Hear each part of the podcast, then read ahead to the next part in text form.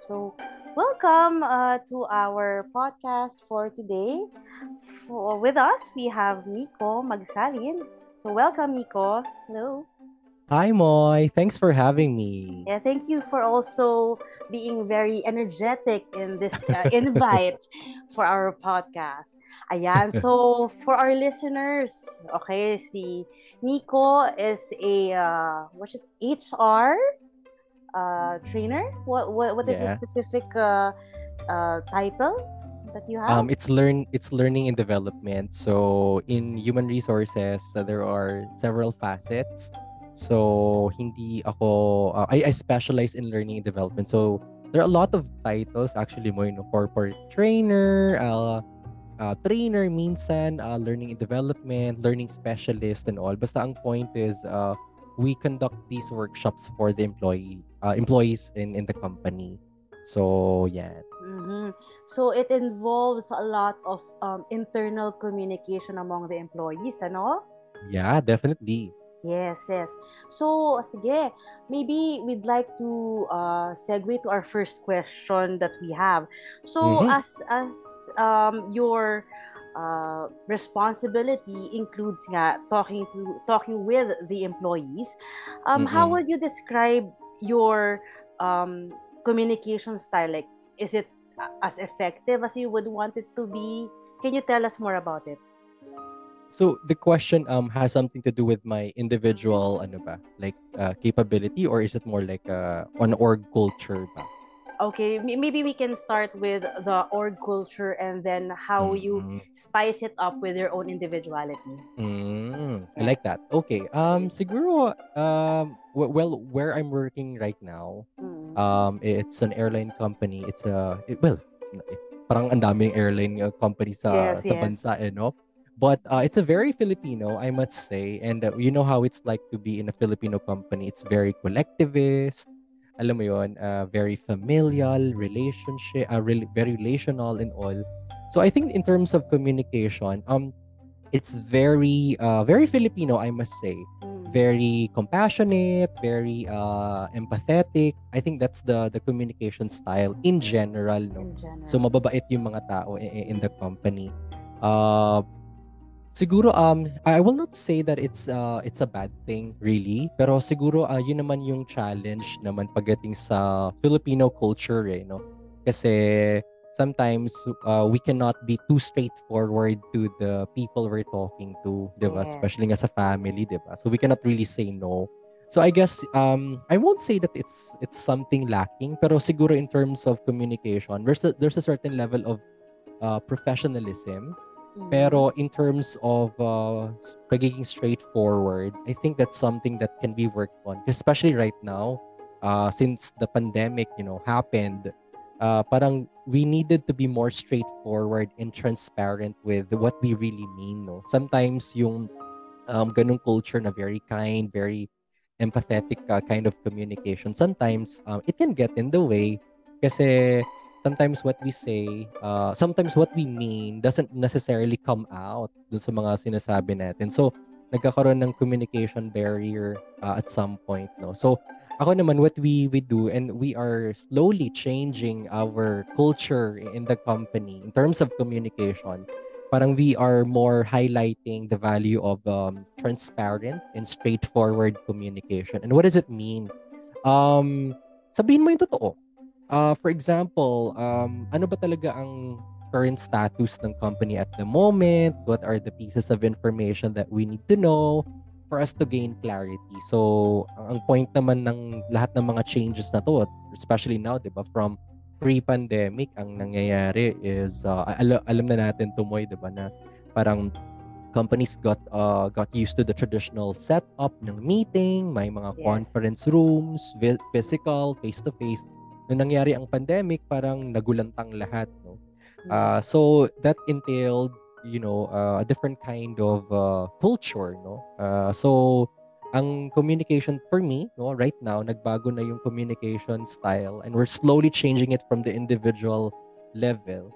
We w- would like to be more straightforward and transparent. No? So what if in the case of uh, lack of information, kasi everything is so uncertain, uh, what's very important in communication uh, for you to be straightforward is to be honest. If you don't have the information just yet, you have to really declare it to your uh, uh, team members kung leader ka or ikaw ay colleague or kasamahan mo sa team, no? Uh, pwede mong sabihin na at the moment I don't have the information or I could not divulge the information uh, just yet because of confidentiality and data privacy or whatnot, no? So, um, but I guess overall, Moy, right now, no, ang current state kasi, what what is important and what makes communication effective and good would be um, straightforward communication to build that trust. Kasi right now, in in uncertain times, no, sa mga drastic changes na ng mga what's important is you build that trust with your team members or with the team.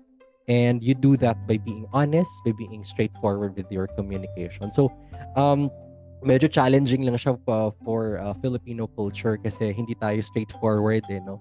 Uh, we are slowly changing that. But uh, right now, kasi baka mapag-iwanan kasi tayo pag medyo mabagal yung communication, pag marami tayong patumpik-tupik, you know, beating yes. around the bush, yung ganun. Agree, so, agree. I think that's that's my answer. Yeah. Yes.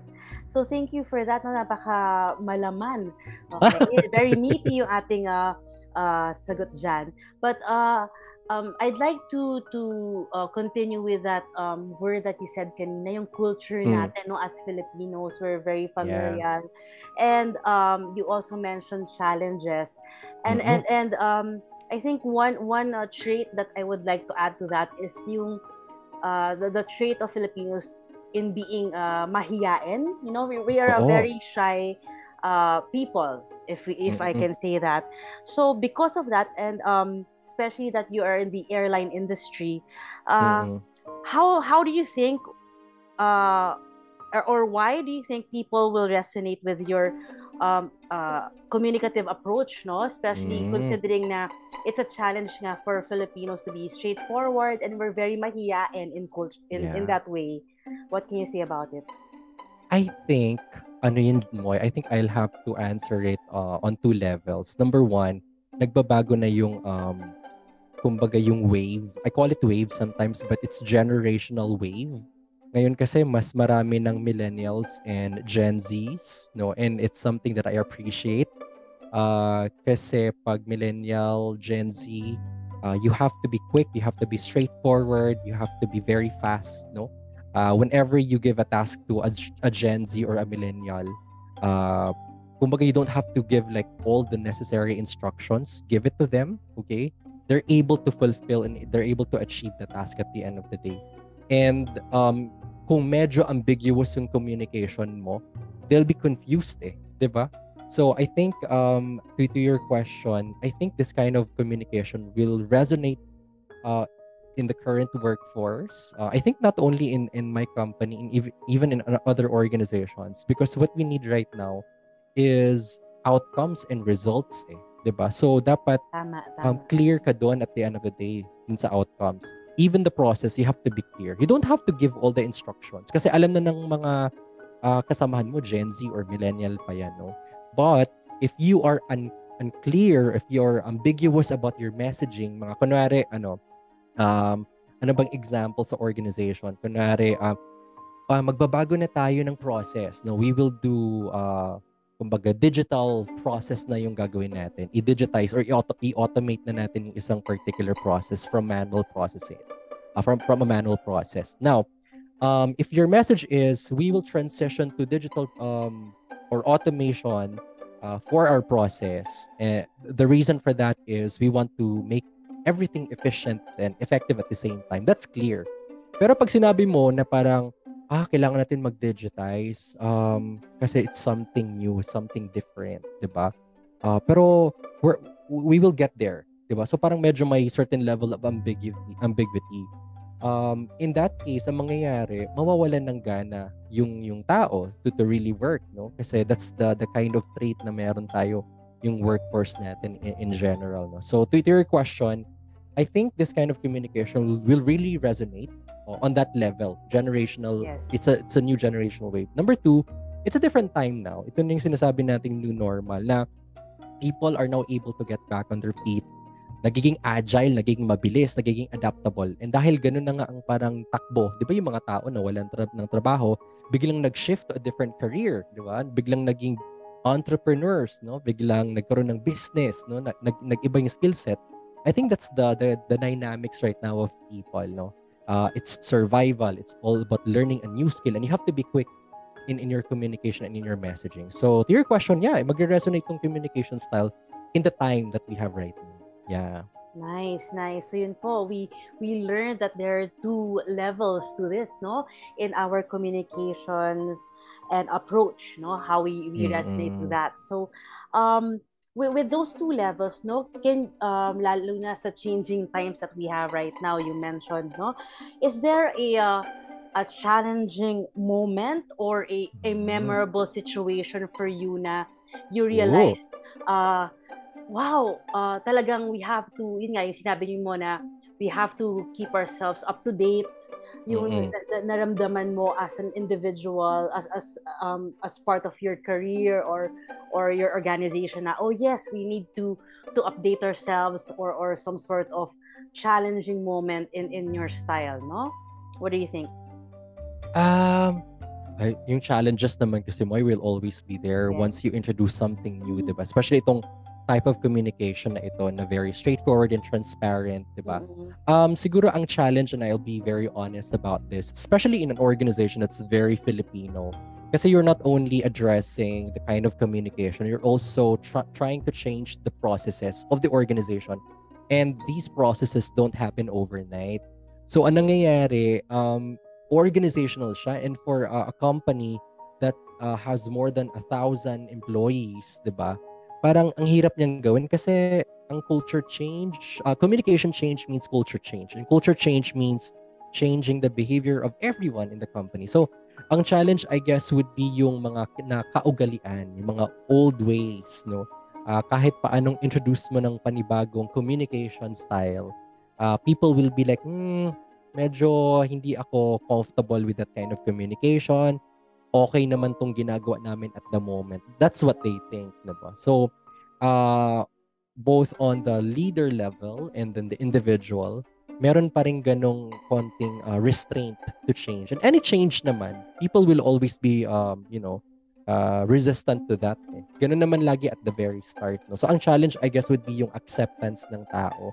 So, instances, ah, hindi, ah, marami ng mga instances na marirecall ko, especially now. Uh, Yes. so, oo, di ba? Maybe maybe Ah, just uh siguro um, a commonality in all these situations. Is there like a a, a word or a phrase that you would describe the commonality in these situations? Siguro mo ano, um, common, eh, eh, like I do, I conduct these workshops no virtually. Lately, Mm. virtual na itong mga training na kinakonduct ko. Dalawang bagay lang yung ah, lumalabas, nagsa-surface sa conversation. Number one is cost. No? Kasi I think any company right now is challenged when it comes to budgeting, when it comes Agree. to cost. Yes. Diba? So parang i-limit, i-control yan. Number two, um, approvals, di ba? Ah, yung mga processes, parang dumadaan pa sa maraming approvals, layers and layers of approvals. Uh, and that's the legacy process, that's the old process. Yun yung process before the pandemic. So parang yun yung common challenges uh, na, na naririnig ko lagi sa mga tao na for me, hindi natin mababago yan just by conducting a training or telling people that this is how you're supposed to communicate this time. Parang marami kang titignan or babaguhin pa ng mga aspects in the organization. So, yun. So what we learned there uh, is that even if we have all these digital platforms in our disposal, uh, Mm-mm. we, we still have those uh, we shall say organizational culture that can be considered as challenges. Ano nito? Definitely. I uh, to- totally that's the, the Okay. case kasi the, these platforms are just media uh, that we can use for communication but uh, it, it's just a vehicle kumbaga no to for that change but other than may, may mga hard elements pa in the organization na hindi mabago-bago overnight eh. yeah Yes. And um, siguro we uh, this is the right time to move to the next topic or the next Mhm. question, which is um, you mentioned yun nga mahirap baguhin yung culture. It's it's a long um, process considering you have a thousand or so uh, employees no to deal with. Uh, yeah. how does your company organization celebrate diverse ideas uh, and people? Because um, considering na yun nga you have millennials already and now you're also training gen z's in the workforce. I mm-hmm. mean you you already introduced the concept of generational um, culture, no? Uh, mm-hmm. is how, how do you is there like a like a maybe tips that you learned along the way in dealing with these kinds of uh, people? Um, well, um, ang ang practice right now is siguro to really um, include people or leaders who are also on the same level um it doesn't you don't have to be part of the generation. You don't have to be a millennial a gen z really to become a leader no? But i guess if you understand um kumbaga kasi mga mga tao we're, we're really going in the company at least we're going for innovation. We're going for new ways. We're going for digitization of processes no? Andun andun na uh, we're getting there even our learning no? We're doing it online no uh, even our meetings, lahat na virtual na ginagawa, no? Even our processes, lahat ino-automate na. Um, I think leadership really is uh, key and important there. Um, because communication is doesn't only rest on the individual level, 'di ba? It has to come from the leader. So, kaya nga eh, when it comes to communication, ang dami mong titignan ng mga aspects, no? Kasi communication as a style um, is good uh, on its own, right? But when you put it against the structure, the culture, mag-iiba na yung kwento, mag-iiba na yung dynamics. So, I guess in terms of tips siguro, um, on the organizational level, uh, it has to start with the leader. The leader has to practice it. Kumbaga, walk the talk. They have to walk the talk. And if we're going for a straightforward, transparent kind of communication, the leader has to do it. Dapat manggaling doon. On the individual level, once we get that direction from the leader, the individuals have to practice. Ibig sabihin, alam kong mahirap, it's difficult, no? Uh, sabi nga nila, no, parang you have to make it a habit. Do it for 21, 22 days, and it will become a habit. So, consciously do, consciously communicate uh, in transparency, straightforwardly. Uh, I know it's going to be difficult at first kasi 'di ba pag tayo mo pag nag 'di ba na madalas tayo nagso-sorry. Sorry. Yes, okay lang ba oh, yes. 'Di ba? We cannot even say no na parang, "Huy, ayoko magsabi ng no." Pero okay, 'di ba? Parang medyo may mga mm. beating around the bush pang ganyan. But if we try to find a better way of saying uh, things in a very straightforward manner, magagawa naman eh. 'Di ba? Without without being unprofessional and without being disrespectful. So, practice really, no? Um, there are different ways of doing that, no? Uh, pag sa mga pantry conversations, pag nagla-lunch, practice it. As minsan parang instead of making it too serious, parang do it in a funny way first, casual conversation muna hanggang sa magiging habit siya ng buong team. Ikaw mismo gagawin mo siya. So ako siguro on on my level what I do mo is ano, I talk to my friends in a very straightforward way. And then I I I check on the re, on the reaction. No? Ano kay reaction nila when when I say this? And then when uh, usually with my friends, yung mga ka-close ko, and then I ask them, how do you feel about that messaging? How do you feel about uh, what what I just said? And then if I get that feedback, and I, I adjust my communication, but the goal is for me to be straightforward and transparent in communi- in my communication. So yun, ang dami ko na sinabi. Oo. Actually, maganda yan, maganda yan. Kasi it will help us also to adjust ourselves no, na on how to to deal with our com- own communication skills. No, it's very yeah. helpful talaga. Mm-mm. And um, I'd like to siguro um, give more emphasis on. Uh, you mentioned earlier that, of course, in in in your line of work, uh, you really had to shift. Every well, everybody had to shift to the online and digital platforms as mediums, no? But uh, maybe I'd like to ask in a more specific manner. Um, what or how did you deal with this no kasi syempre when you you are training no when you are dealing with employees um the question at hand is how will you engage them diba mm-hmm. how will you how will you how do you then maximize these platforms to engage them and and kasi we are all seeing each other in our own screens we yeah sometimes yung iba naka off pa yung cameras or on man yung camera but 'di ba? They, they they're they're very shy. So um um how do you deal with the awkwardness, I guess? Ay yun yung pinaka-question How how do you deal with the awkwardness? Um do you use some kind of explicit narration on what they have to do? Okay. Or like are there any standard concepts that you try to implement um online? Well, alam mo, to tell you honestly, um, uh, we both graduated from um, LaSalle. so, yes. um, I don't know, I don't know with, yes, uh, Animo, uh, I don't know with uh, DLSU, but I find so many innovative ways of really engaging uh, the students. Um, I, I super, super have full trust on, on the institution. Uh, but I learned a lot eh. Kasi like, uh, nung nag-digitize, nag, nag-virtual na lahat, ang daming ginagawa ng mga prof especially nung latter part ng grad studies ko. Nung ma-attend pa ako ng mga webinars, and I'm like, wow. ang galing naman nilang mag-innovate mga iba-ibang uh, applications, nag nagpo-polls, just By to way, engage congratulations in, in people. Sa pag-graduate mo on uh, your masters. Thank you. Just po ang tagal nun because of the pandemic, medyo umusad siya but uh, kinaya, kinaya. Kinaya. Thank you, thank so, you. So, yes, Uh-oh. going back to your experience. Yeah, so uh, I, I, I, I like the, the I like, nakakakuha ako ng fresh ideas from the academe actually. Uh, sa corporate kasi, minsan, nagiging rigid. Kumbaga, kung ano lang yung alam. Uh, kumbaga, people learn uh, through experience, no?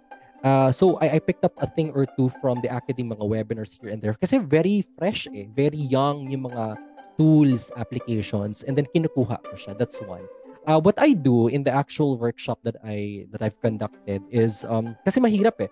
I uh, the first thing that I always do, this is my principle, this is also my rule of thumb as an instructor is not to force people to turn on their cameras. So there was a study, uh, I just want to share this. I still sure, I hope you still have time more. Of course, of course. Um, so there was a study in the states. Uh, I, I can't recall the article, but the the the result of the study uh, was that uh, in the States, there were around 2,000 respondents who responded to, to that particular survey. And the goal of the survey is to, to kumbaga exploratory siya, eh, to find out kung ano yung mga risk, uh, current conditions ng mga tao. This was conducted in 2020 sa kasagsagan ng pandemya. Yes. And then uh, it turned out that um, one of the causes of fatigue, no, one of the causes of the fatigue uh, of fatigue is turning on of the webcam every oh, time na nagmi-meeting. Bakit Kasi you, you need to put up a, a, a, a like professional face, kailangan mo mag-makeup and all.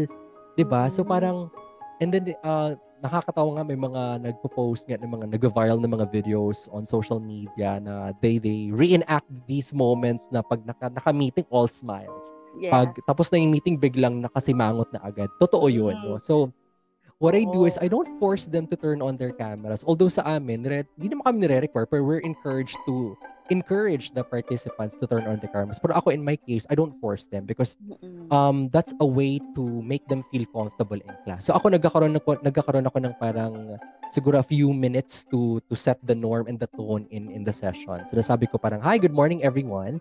Um, I'd like to, uh, you know, parang let I want everyone to feel comfortable. I will not be requiring you to turn on your camera, okay?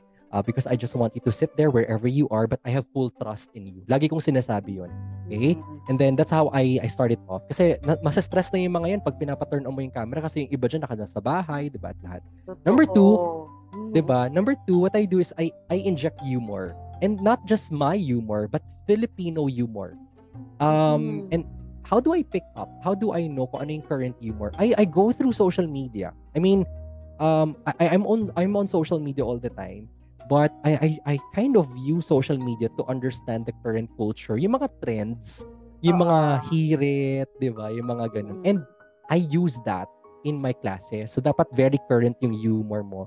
And then I, I try to inject that and then oftentimes all the time people respond. Kasi makikita mo kunwari, di ba meron tayo sa Zoom dito, merong react, um, react. Um, function dito, yes. di ba? So, so you, I use that. It, yes. How about the, like, um, is it helpful also yung mga chat box, yung mga ganun, yes. full use of it? Or, yes, uh, this. Mm-mm.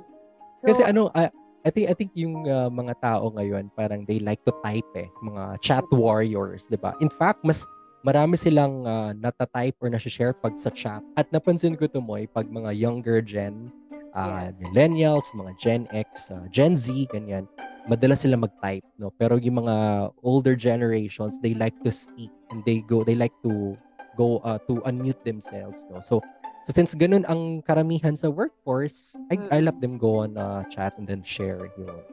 Yeah, so you you just really try to uh, get to know who your audience is and Mm-mm. see kung ano yung style ng communication. Like, are they uh, from this generation? And then, um, ano yung style nila of talking? Is it verbal or written? Yeah. yeah. Mm-hmm. Tama, tama. So, I guess um, we have about uh, less than 10 minutes left in our Zoom meeting. So I guess um maybe uh I'll tone the question down a bit. I guess um yeah.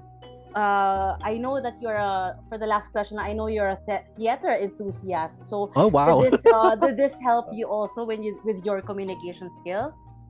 Alam mo, Moy, uh, uh, professor ko and she's a professor in statistics, no? Alam mo naman statistics, napaka-favorite natin 'yan. Nako, uh, joke lang.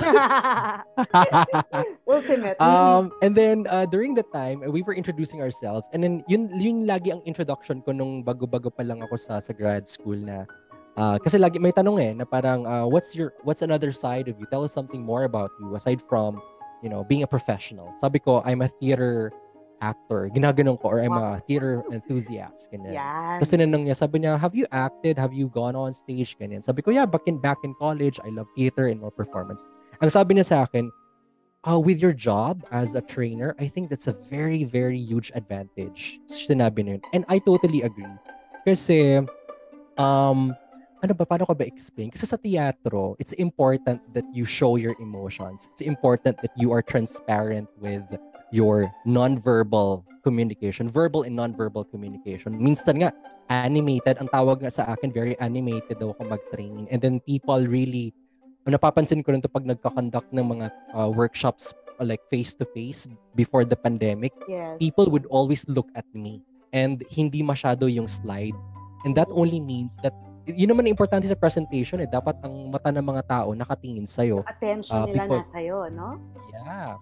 So I think um theater really did me a lot, Moy. Grabe talaga. You know this in high school. So why yes. din magkakilala pala kami ni, ni Moy since high Way school, back no? So, high school, yes. Oo. And, mga, ano kami mga tawag din Moy, mga bida-bida nung high school. Maraming mga oh, extracurricular. Ayo 'yon, yung mga hindi na uubusan ng energy. Correct. Yan. Saka yun nga, kung so, mapapansin natin, yung yeah. mga listeners natin, well-modulated yung boses mo. So I guess that also helps, no? Oo. Alam mo, microphone talaga is key for virtual meetings. microphone. Yan. Another lesson take away natin. Microphone is key. Ayan. De, pero, mm, ayan. Nakakatuwa naman. So, uh, we have a few minutes left again. I, ang dami nating gustong matutunan from Nico. Um, with that, I'd like for you to um, maybe tell our listeners where they can uh, mm. contact you. Maybe uh, we can also tell them about your own podcast. Mm, Go okay. ahead. First of all, Moy, thank you so much for inviting me. This is uh, a very spontaneous activity. I just saw your post and sabi ko, no, I'm, I was so excited about the podcast kasi whenever someone, you know, uh, comes up with uh, any activity such as this, na-excite ako for that person. And then, sabi mga, uy, pwede ka bang mag-guest? And ako, parang, sige, game. Okay, wala. Wala akong ginagawa oh. today. Sige. Sa uh, listeners natin, very very spontaneous talaga kami ni Nico. Yes.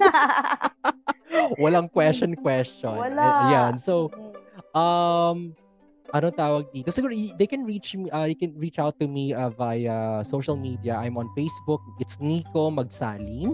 Uh, N-I-C-O-M-A-G-S-A-L-I-N. And you can also check me out on, on Instagram. Uh, but for my podcast, uh, you can check out uh, The Spec. That's T H E, the, as in the article, and then Spec, S P E K T.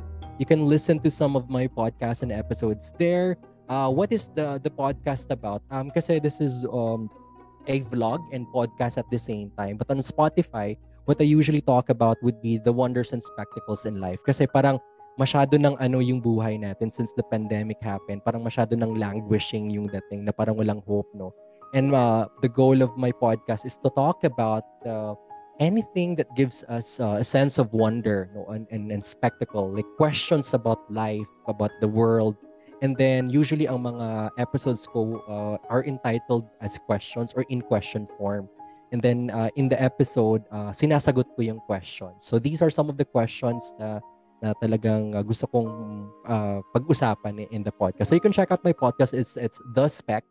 Uh, and then you, you can comment. Uh, let me know what you think. Uh, I'll, I'll read through your comments. Uh, probably if you have suggestions uh, to to the listeners out there, you know, if you have suggestions on topics that uh, we can actually, um, you know, uh, talk, Talk about. about, uh, yes. yeah. Uh, and I, I'm planning to invite Moy to, to my podcast. We can Wow. talk about communication. But Yay. anything siguro that you'd like for us to answer. Yes, Kami ni Moy siguro. Mm-mm. So, yun. Uh, kulang ang uh, 40 minutes or 1 hour for us to talk. Marami pa. Oo. Marami pang topics. Ayun. So, thank you very much, Nico, for um, being with us today for this episode. Thanks, Moy. And uh, we're glad that you're part of our um, podcast, Mismo by Miss Moy. Thank you very Yes. much. And till the next episode.